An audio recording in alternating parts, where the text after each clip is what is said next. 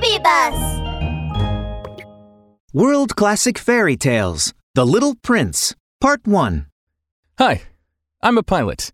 But I've run into a little trouble. There's something wrong with my airplane, and I've been trapped in this desolate, uninhabited desert for a day and a night. Hello, could you draw me a sheep? In the pilot's dream, he heard the voice of a little boy. Oh, I must be dreaming. This is a desert. There's nobody around. Hi! The pilot opened his eyes. Oh, it really was a boy. What? What are you doing here? Have you lost your way? Could you draw me a sheep? Uh, why do you want a sheep? A sheep eats shrubbery. I need to take one home to eat up the baobab. Bow. Uh, baobab? Baobab's not a shrub. You're joking, aren't you? Even if I stacked up several elephants, they wouldn't be near the height of the baobab.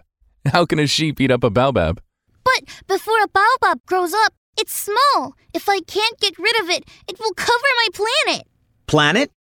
Oh, the little boy was a prince from another planet. Amazing. Let's listen to a story about him. Um, I think my planet is as big as.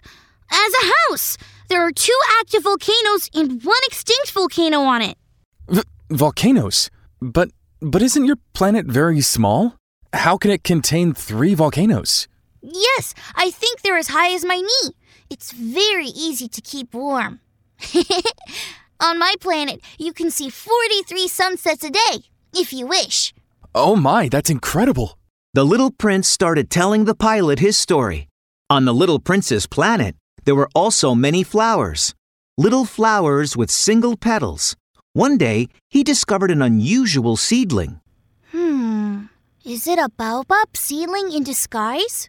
The little prince watched its growth closely.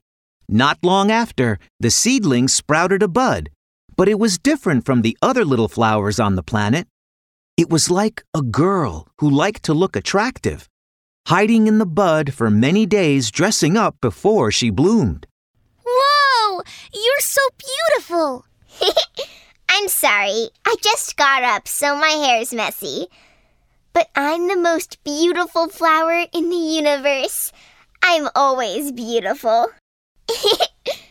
Aren't you going to give me some breakfast? Oh, right away! The food for flowers was, of course, water. The little prince offered her cool, refreshing water at once. Hmm. I also need a screen so the wind doesn't blow past me too freely. I'll bring one right away. The environment here is very harsh. You must protect me at night. Okay, okay. Every day after that, the little prince cared for the flower. But the flower was vain and arrogant, making the prince less and less happy. He longed to escape this sad place. I think I had better leave. Goodbye. Oh, it's my fault. Actually, I like you very much. Oh, if they had only communicated better. When I leave, you must take good care of yourself. Don't worry. There are four thorns on my stem.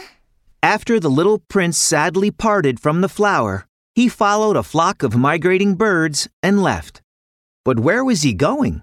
I'll visit the neighboring planets first. I'll find something to do or learn something. So, the little prince started his planet exploration. On the first planet he visited, there was a king. He sat alone on the throne, his magnificent robe covering the whole planet. Whoa! Here he comes! A subject is here! Seeing the little prince, the king was very happy. Perhaps this was his very first subject. The little prince looked around. It was too small here. It was many times smaller than his planet. What did the king rule over? uh, of course, I rule over everything. The king pointed to the big and small stars in the universe, speaking proudly. Then the sun must be under your control too. Please command it to set. I'd like to see a sunset.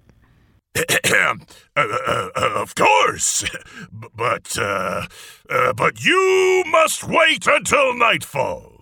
The sun sets naturally at nightfall. It wouldn't need the king to give it the order to do that. This was strange. I think I'd better leave. The little prince felt it was boring here. It only had a king who liked to give orders. Uh, d- d- don't go. Uh, I will appoint you to be my minister of justice. You can bring anyone to trial. Huh? But besides you and me, there's nobody here. Uh, uh, the, the, the mouse! Uh, my planet has a mouse. You can bring it to trial.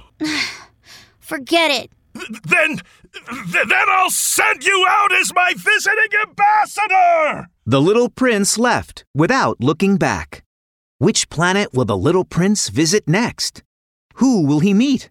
Stay tuned for the next episode.